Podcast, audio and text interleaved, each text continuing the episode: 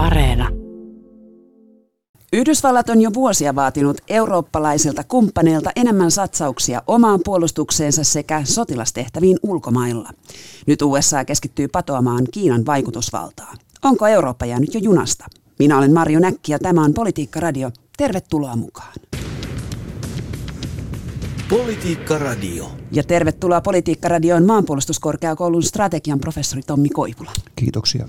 Ja tervetuloa ulkopoliittisesta instituutista ohjelmanjohtaja Juha Jokela. Kiitos, kiitos. Ranskan ja Yhdysvaltain suhteet ovat olleet suorastaan jäiset sen jälkeen, kun Ranskalta meni 60 miljardin euron sukellusvenekauppa Australian kanssa sivusuun. Sen sijaan Australia teki Yhdysvaltain ja Britannian kanssa aukussopimuksen, jolla Australia saa sotilasteknologiaa ja ensimmäisenä askeleena ydinkäyttöiset sukellusveneet Yhdysvalloilta. Tommi Koivula, osuuko Yhdysvaltain hyppynyt laudalle? Tätä, tätä sopii kysyä.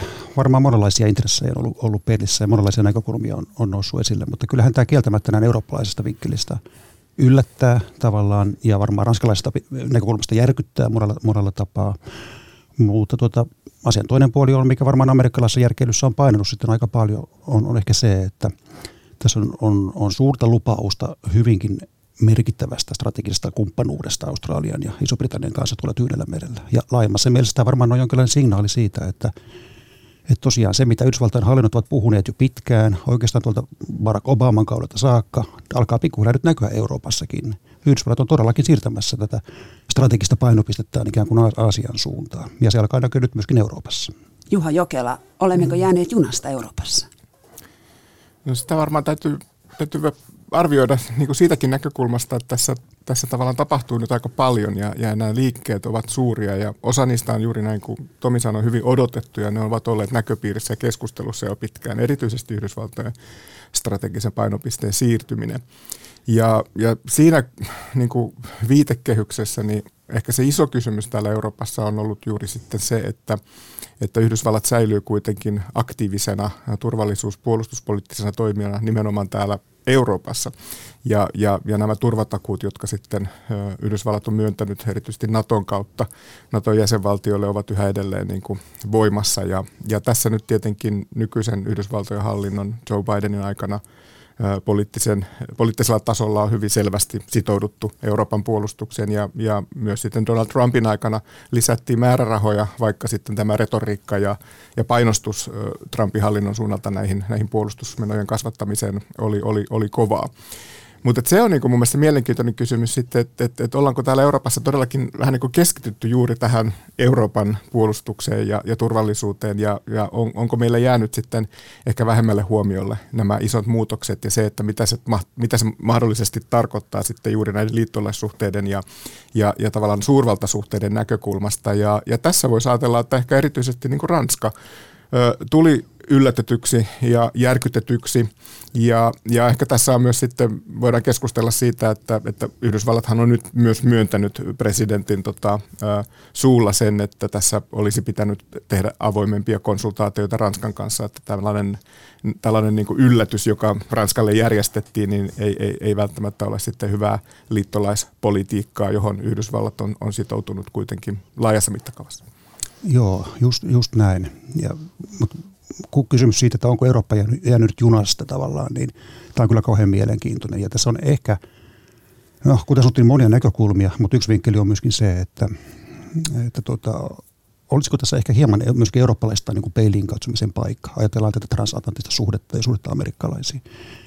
NATO on ollut pitkään, Natossa on myöskin riidelty aika, aika usein, toki myöskin tehty tärkeitä yhteistä asiaa ja ylläpidetty, ylläpidetty turvatakuita, turvatakuita niin kuin Juha Jokela toi toi esille, mutta silti kun me verrataan tätä tähän aukuskuvioon, Australian ja Iso-Britannian ja Yhdysvaltain väliseen suhteeseen, niin voisinpa väittää, että näillä kolmella on keskenään ihan eri mittakaava oleva ikään kuin strateginen kulttuuri toistensa kanssa. Ne ovat tottuneet jakamaan hyvinkin luottamuksellisia mm. tärkeitä asioita. Tämä on jotakin semmoista, mikä ei ehkä täysin toteudu ikään kuin tässä transatlanttisessa yhte- yhteisössä.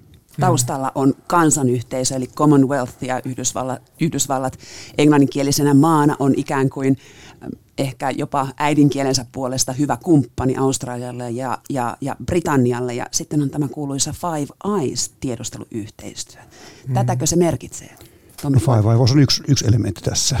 Tosiaankin nämä valtiot on vuosikymmeniä tavattoman niin kuin luottamuksellisia tietoja vaihtaneet keskenään, mutta on myöskin moniulotteisempi asia. Siinä mielessä, että ajatellaan niin kuin Australian ja Yhdysvaltain suhdetta. Aina tuolta Korean sodasta saakka, niin Australia on lojaalisti joka kerta oikeastaan osallistunut niihin konflikteihin, mihin amerikkalaiset ovat pyytäneet heitä osallistumaan uhreja kaihtamatta Koreassa, Vietnamissa, Persialahdella, Irakissa, Afganistanissa. Australia on, on ikään kuin aina osoittanut aseveljeyttä, kun Yhdysvallat on pyytänyt sitä – ollut, ollut tämmöinen luotettava kumppani niin kuin tiedonvaihdossa, erilaisissa niin kuin alueissa liittoutumissa ja näin poispäin. Tässä on tavallaan tätä aseveljet on hankittu vuosien mittaan ja vuosikymmenten mittaan. Ja nyt ehkä sitten Australia hieman kokee, että tässä nyt saadaan jonkinlaisia hedelmiä siitä. Mm. Ja, ja kyllä tässä tavallaan mun arvion mukaan on painanut myös sitten juuri tämä ää, tällaisen niin arkaluotoisen sotilasteknologiaan liittyvän tiedon tavallaan ää, ää, hyödyntäminen nyt sitten tämän uuden aukus, aukus tota sopimuksen piirissä. Ja tässä juuri keskiössä on sitten nämä ydinkäyttöiset sukellusveneet ja ja, ja, ja, ja siinä taustalla on myös sitten ne muuttuneet ö, tavallaan geostrategiset tilannearviot, jotka liittyy siihen Tyynenmeren, Indo-Pasifisen alueen ää, kehityskulkuihin tämä, tämä aiempi aiesopimus Ranskan kanssa niin lähti sitten näistä diesel- kautta sähkökäyttöisistä, jotka olisi voitu sitten tarvittaessa ajan myötä niin kuin päivittää ydinkäyttöisiksi, mutta, mutta tilanne nyt sitten Australian arvion mukaan on muuttunut ja varmasti myös sitten Britannian ja Yhdysvaltojen arvion mukaan on muuttunut ja, ja he päättivät sitten hakea tätä pontevampaa teknologiaa jo tässä vaiheessa. Ja tässä tulee ehkä juuri sitten nämä strategiset kulttuurit, tämä luottamus, se, että Yhdysvallat on nyt valmis itse asiassa sitten jakamaan tätä No niistä ehdoista ja mitä Australia sitten saa, puhuttu paljon myös siitä, että Australia saa mustan laatikon, johon, johon heillä ei ole pääsyä. Tämä tätä ranskalaisten ö, kielenkäyttöä, mutta, mutta kuitenkin ö, tässä on tällainen suhdesyntymys, joka edellyttää sitten sitä luottamusta. Ja, ja siinä, siinä mielessä on varmasti niin kuin eurooppalaisilla ö, ö, ö, peilin katsomisen paikka. Ja ehkä myös sitten hyvä muistaa se, että, että Britannia on osa Eurooppaa. Ja, ja, ja silloin kun Brexit tapahtui, niin puhuttiin myös, myös paljon siitä, että millaisia vaikutuksia Brexitillä ö, on sitten mahdollisesti tähän Euroopan turvallisuuteen. Ja tässä tämä transatlanttinen yhte, yhteys ja myös se, että Britannia on historiallisesti aina ollut se kaikkein keskeisin eurooppalainen liittolainen Yhdysvalloille, niin nähtiin tällaisena niin kuin haasteena nyt sitten niin sanotusti Manner-Euroopalle ja, ja tässä voi nyt nähdä myös sitten näitä elementtejä. Sitten mun mielestä tässä on myös sellainen ulottuvuus, että silloin kun Biden valittiin ja, ja hänen tavallaan tämä uusi tavallaan yhteistyöhakuisempi ulkopolitiikka oli, oli monien huulilla, niin aika paljon käytiin keskusteluja myös sitten niin eurooppalaisten ja washingtonilaisten tutkijoiden välillä ää, siitä, että, että mitä nyt on odotettavissa. Ja kyllä, kyllä näissä keskusteluissa muistutettiin aika usein siitä, että, että, että tämmöinen Amerikka ensin politiikka tulee monilla tavoilla jatkumaan Yhdysvalloissa, vaikka se tehdään diplomaattisemmin ja hienovaraisemmin. No tässä sitä diplomaattisuutta ja hienovaraisuutta ei välttämättä niin kovasti ollut mukana, mutta verrattuna Trumpiin ehkä, niin, niin sitä tehdään kuitenkin hienovaraisemmin ja diplomaattisemmin. Mutta yhdysvaltalaiset ja, ja, ja Washingtonissa olevat eurooppalaiset kuitenkin muistuttavat, että eurooppalaisten olisi nyt tärkeää niin miettiä sen sijaan, että nyt puhutaan tästä suhteesta, niin, niin miettiä sitä, että mitä he voivat tuoda niihin pöytiin, joissa Yhdysvalta ratkoo näitä suuria suuria globaaleja haasteita, myös sotilaallisia, mutta myös muita. Et Yhdysvaltoja kiinnostaa ensisijaisesti se, että miten muut voivat olla mukana näissä heidän isojen suurvallan intressien ja haasteiden ja turvallisuusongelmien ratkaisemisessa. Ja tällainen, tällainen niin puhe sitten siitä, että palataan transatlanttisen suhteen ja sen historiallisiin ulottuvuuksiin ja muihin, ei välttämättä tässä ajassa niin Yhdysvalloille sitten, sitten riitä. Mutta tässähän olisi ollut, en tiedä, tuhannen taalan paikka, ehkä miljardien taalojen paikka, integroida Ranskaa enemmän sinne Tyynelle merelle. Vai miten näet, Tommi? To, toki näin. Toisaalta Ranska varmaan joka tapauksessa kyllä on vahvemmin menossa Tyynelle merelle. Tämä Australia diili, joka, sukellusvenen diili, josta Juha puhui, niin oli tärkeä komponentti siinä, mutta ei ollenkaan ainoa elementti. Että Ranskalla on jo sotilaallista läsnäoloa Tyynellä merellä, ja se on julkituonut aikeensa niin kuin muutenkin kasvattaa, kasvattaa tavallaan sotilaista läsnäoloa tällä alueella. Että kyllä se on tulossa, tämä oli kolhu niin kuin sille, tämä aukuskaupan peruuntuminen, tai anteeksi tämä aukuskauppa ja se Ranskan kaupan peruuntuminen. Mutta tota, Ranska ja laajemmassa mielessä Euroopan unionin, unionin laajemminkin on kyllä orientoitumassa myös, myös tälle, tälle alueelle. Mutta tosiaan nyt tällä kertaa jotenkin amerikkalainen tilanteen lukutaito hiukan, hiukan sivuutti tavallaan tätä eurooppalaisten sitouttamista tähän mm. projektiin. Ja toinen kerta jo vuoden aikana, sillä Afganistanistakin lähdettiin yllättäen. Vai oliko Tommi niin, Koivula tämä yllätys? Niin, en tiedä, olisiko tämä nyt pitänyt olla niin hirveä yllätys Euroopassa. Moni kyllä hämmästyi tai hämmästeli sitä julkisesti, mutta kyllähän tämä nyt oli jo etukäteen tiedossa, että amerikkalaiset aikovat lopettaa tämän, hmm. tämän sitoumuksensa alueella. Mutta oli miten oli, niin se mitä me nyt tällä hetkellä tosiaan nähdään Euroopassa jonkun verran on se, että Amerikan selkä näyttää hiukan kääntyvän joissain suhteissa ja nyt pölisee täällä meidän päässä. Mm. Juha Jokela, mitä kuuluu eurooppalaiselle puolustukselle? No se on nyt saanut jonkun verran uutta pontta sitten jälleen kerran. Siinä on kaksi asiaa nyt ollut viime aikoina. Toinen on tämä Afganistan ja, ja nyt sitten tämä Ranska, Ranska-diilin tavallaan peruntuminen ja sen, sen niin vaikutusten arviointi. Ja, ja mun mielestä aika mielenkiintoista oli se, että nyt kun, nyt kun sitten esimerkiksi presidentti Macron ja presidentti Biden puhelimessa puhuivat presidentti Bidenin pyynnöstä, niin, niin tuossa, tuossa julkilausumassa sitten Yhdysvallat vähän niin pyysi myös anteeksi sitä, että, että liittolaisten välillä tällaiset avoimet konsultaatiot olisivat olleet paikallaan ja, ja siinä tunnustettiin se virhe. Mutta samaisessa lausunnossa sitten varmasti Ranska oli saanut sinne syötettyä sen statementin tavallaan tai lausunnon, että, että Yhdysvallat toivoo, että Eurooppa äh, satsaa omaan puolustuskykyynsä.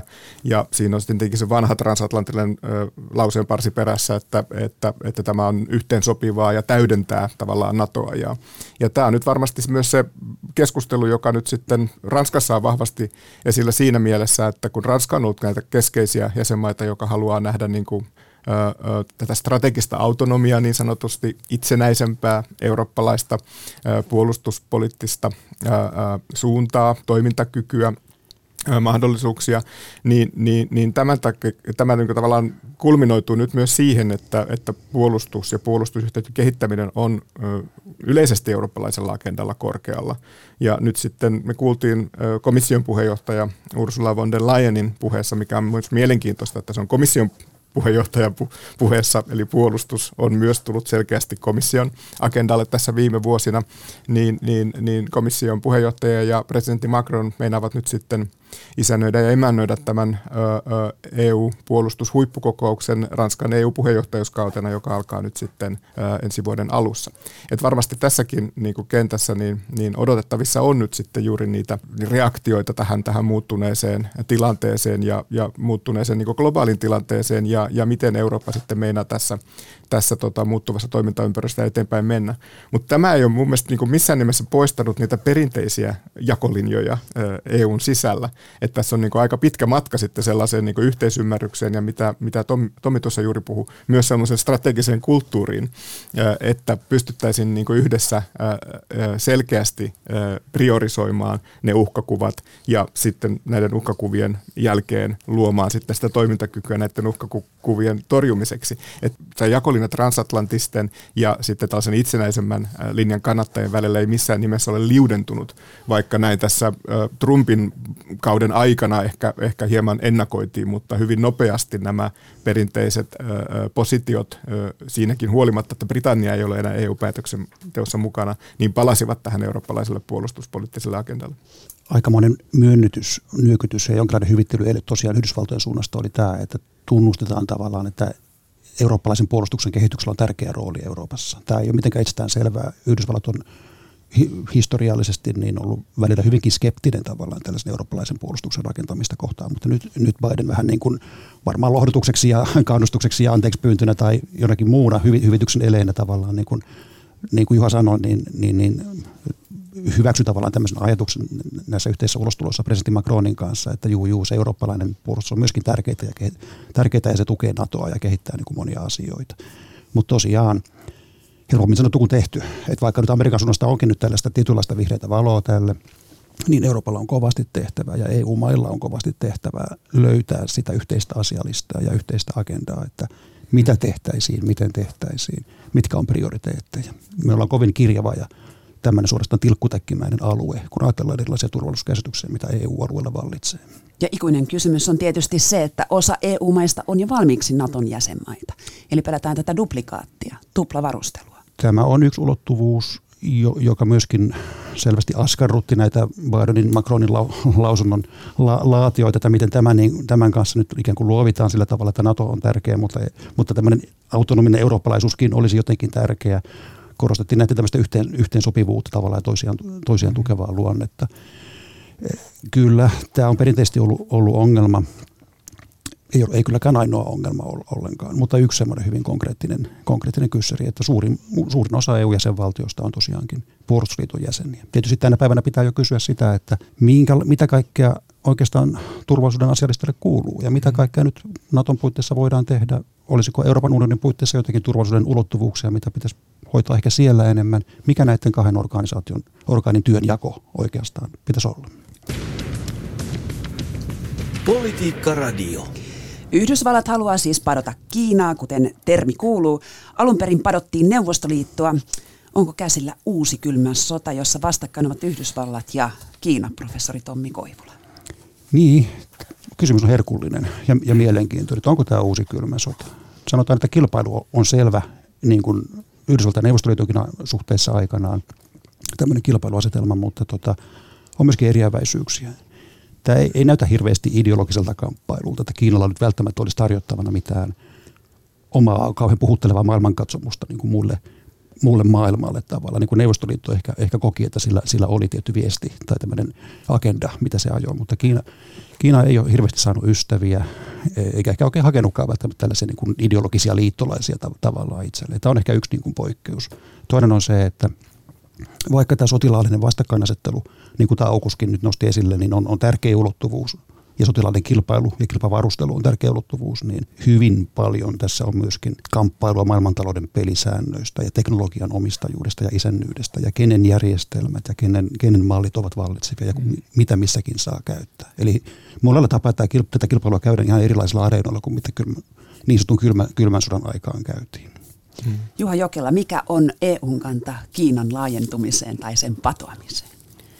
No, no EU on pyrkinyt muodostamaan tällaista yhteistä Kiina, Kiina tota, politiikkaa, mutta, mutta siinä on tietenkin ollut haasteena myös se, että jäsenvaltioilla on erilaisia näkökulmia sitten siihen, että mikä on, on Kiinan rooli ja kuinka, kuinka suuri haaste Kiina on.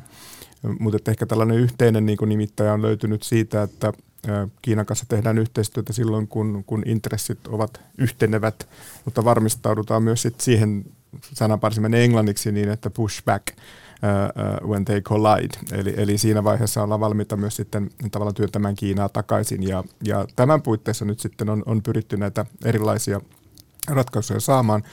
Tämä, tämä talous- ja investointisopimus, joka ei nyt sitten ole menossa läpi, on tietenkin ehkä jossain määrin niin kuin, osoitus tästä muuttuneesta tilanteesta Euroopan unionissa ja siitä, että, että Kiina nähdään nyt, niin, nähdään myös isompana haasteena.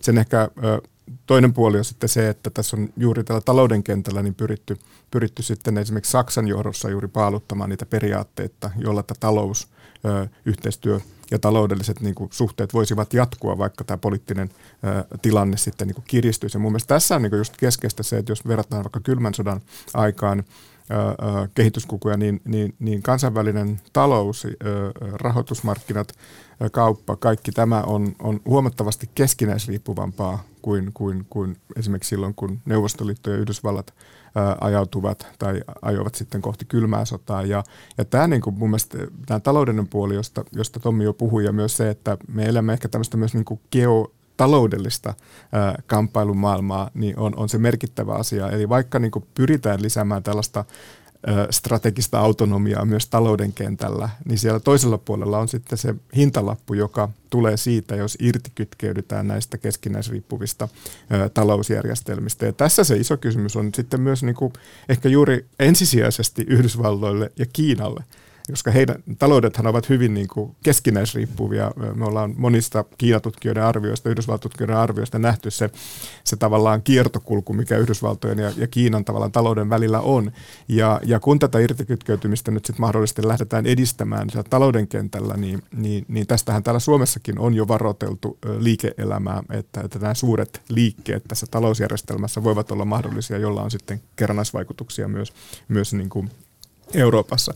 Ja tämä on mun mielestä se pohja, jossa sitten Euroopan unioni pyrkii tällä hetkellä sitä omaa Kiina-politiikkansa niin rakentamaan. Että miten tavallaan tämän mahdollisen irtikytkeytymisen hintalappu olisi myös sitten niin mahdollisimman kestävällä pohjalla eurooppalaisten näkökulmasta. Ja tässä on tärkeää se, että päästään vaikuttamaan tähän, tähän tavallaan irtikytkeytymiseen, sen asteeseen. Mutta myös sitten tämä liittolaisuussuhde Yhdysvaltojen kanssa on tässä se keskeinen kysymys, että missä määrin Euroopan tulee seurata Yhdysvaltoja tässä Kiina-kysymyksessä. Ja tämä kysymys on, on nyt sitten edelleen niin kuin avoinna täällä, täällä Euroopan unionin puitteissa ja, ja siihen niitä vastauksia varmasti lähivuosina, ihan lähikuukausinakin jo sitten etsitään. Tommi Koivula, Kiina on lisännyt puolustusmenojaan, sillä on liikuteltava järjestyksessään kolmas lentotukikohta kohta valmis ja ydinsukellusveneet voivat partioida jopa Yhdysvaltain rannikolla saakka. Ydinasesiiloista puhutaan. Eli kilpavarustelu on kuitenkin käynnissä kilpavarustelu on ehdottomasti käynnissä. Kiinan puolustusmenoja on ulkoapäin aika vaikea arvioida, mutta konkreettiset merkit on, on, on, on kyllä näkyvissä, että Kiina tosiaan niin kuin vahvistaa aika määrätietoisesti omaa sotilaista suorituskykyänsä jatkuvasti. Nämä lentotukialukset on yksi piirre tavallaan tässä hyvin näkyvä, näkyvä piirre, koska ne on semmoinen tyypillinen ikään kuin suurvallan voiman näytön ja voiman projisoiminen ja esittelemisen instrumentti. Lentotukialuksia on, voidaan, voidaan tarvita siirrellä minne tahansa maailman, maailman merille ja niitä, niiden kautta voidaan ikään kuin uhata voiman käytöllä tai käy, käy, käyttää voimaa hyvinkin monenlaisilla alueilla. Eipä siltä, että Kiinasta olisi vielä tehnyt, mutta se tavallaan niin kuin rakentaa edellytyksiä tällaisen toimintaan. Onko kyse pelotteesta vai haluaako se ryhtyä liittämään itseensä alueita niin kuin muuan itänaapuri tässä meidän lähellämme? Niin, sanotaan, että tähän asti merkit viittaa enemmän tällaiseen tietynlaisen kuplan luomiseen Kiinan omalle, omalle, omalle lähialueelle. Tällaisen niin kuin kuplan luomiseen, johon kilpailevien suurvaltojen on vaikea tulla sisälle, jossa on Kiinan meritorjuntaohjukset, ydinsukellusveneet, nämä lentotukialukset, Kiinan miettimät saaret, tai viime kädessä ydinaseetkin ikään kuin vartioivat tavallaan tätä kuplaa, että potentiaalinen suurvaltavastustaja ei, ei ehkä uskalla tulla sillä alueella. Että tämmöinen niin laajahko niin kuin alue tuossa niin Etelä-Kiinan meren, Tyynen, Tyynenmeren alueella näyttäisi tällaisten niin kuin sotilastrategisten laskelmien perusteella olevan, olevan tavallaan se Kiinan maali tällä hetkellä. Miten te arvioitte, kun katsotaan Afganistania ja toisaalta myös Kiinaa? Ja tässä eri Euroopan maat, mutta myös Yhdysvallat tietyllä tavalla ovat alkaneet kääntyä sisäänpäin. Haluaako Eurooppa oikeasti lähteä sinne Tyynelle merelle mahdollisesti sekaantumaan edes asioihin, joissa se mahdollisesti saattaa joutua jopa sotilaalliseen konfliktiin. Juha Jokela. Tämä on kyllä todella hyvä kysymys. Nyt on ehkä kuitenkin ilmassa sellaista sitoutumisherkkyyttä. Jos mietitään nyt sitten Eurooppaa vähän laajemmin, niin Britannia julkaisi tämän oman ulko- ja turvallisuuspoliittisen selontekonsa tuossa ö, viime vuonna, ja, ja siinä oli hyvin vahva painotus juuri tähän Indo-Pasifisen alueeseen, eli, eli, eli sieltä Afrikan ö, ö, itärannikoilta sitten Tyynenmeren tota, melkein toiseen päätyyn asti. Ja, ja, ja tässä nyt sitten on keskusteltu aika paljon myös siitä, että onko tämä aukus nyt sitten juuri se ensimmäinen ilmentyvä tällä sotilaallisella puolella tästä Britannian suuntaamisesta Indo-Pasifiselle alueelle. Ja toinen on sitten tietenkin Ranska näistä eurooppalaisista toimijoista, joka on siis siellä jo läsnä sen takia, että siellä on ranskalaisia, oliko se nyt noin 1,2 miljoonaa, ja, ja, ja, ja, ja, ja heillä on myös sitten muita niin kuin keskeisiä turvallisuusintressejä siellä.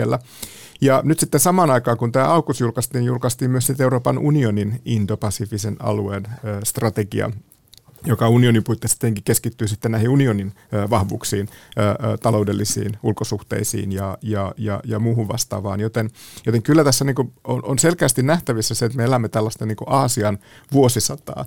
Ja, ja, ja, ja se kysymys voisi kääntää niin toisinkin päin, että onko, onko Euroopan unionilla tai, tai Euroopalla niin mahdollisuutta olla olematta läsnä Tyynellä merellä ja, ja Aasiassa. Ja se kysymys, joka sitten tässä tietenkin täytyy kysyä, että se, että Euroopan unionihan ei ole niin kuin, puolustuspoliittinen tai sotilaallinen toimija.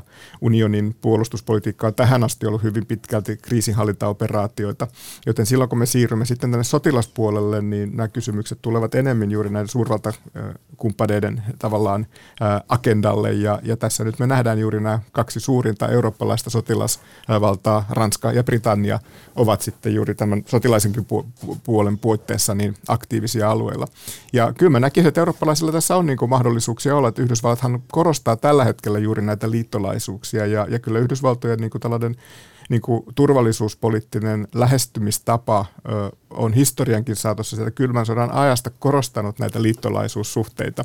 Et me tietenkin ajatellaan, että tämä transatlanttinen yhteys on se kaikkein keskeisin, mutta, mutta me nyt nähdään, että, että kun se strateginen painopiste siirtyy, niin, niin tulemme varmaan näkemään juuri erilaista liittolaistoimintaa tuolla Tyyrenmeren alueella. Siellähän on vahvoja Yhdysvaltojen liittolaisia, Etelä-Korea, Japani, Australia ja, ja nyt sitten – tämä kehitys li, niin kuin liikkuu eteenpäin. Mutta tällä taloudellisella puolella ehdottomasti niin, niin kyllä Eurooppa on läsnä ja pyrkii olemaan läsnä ja varmasti on Euroopan etu, että se on läsnä tässä, tässä Aasian kehityksessä.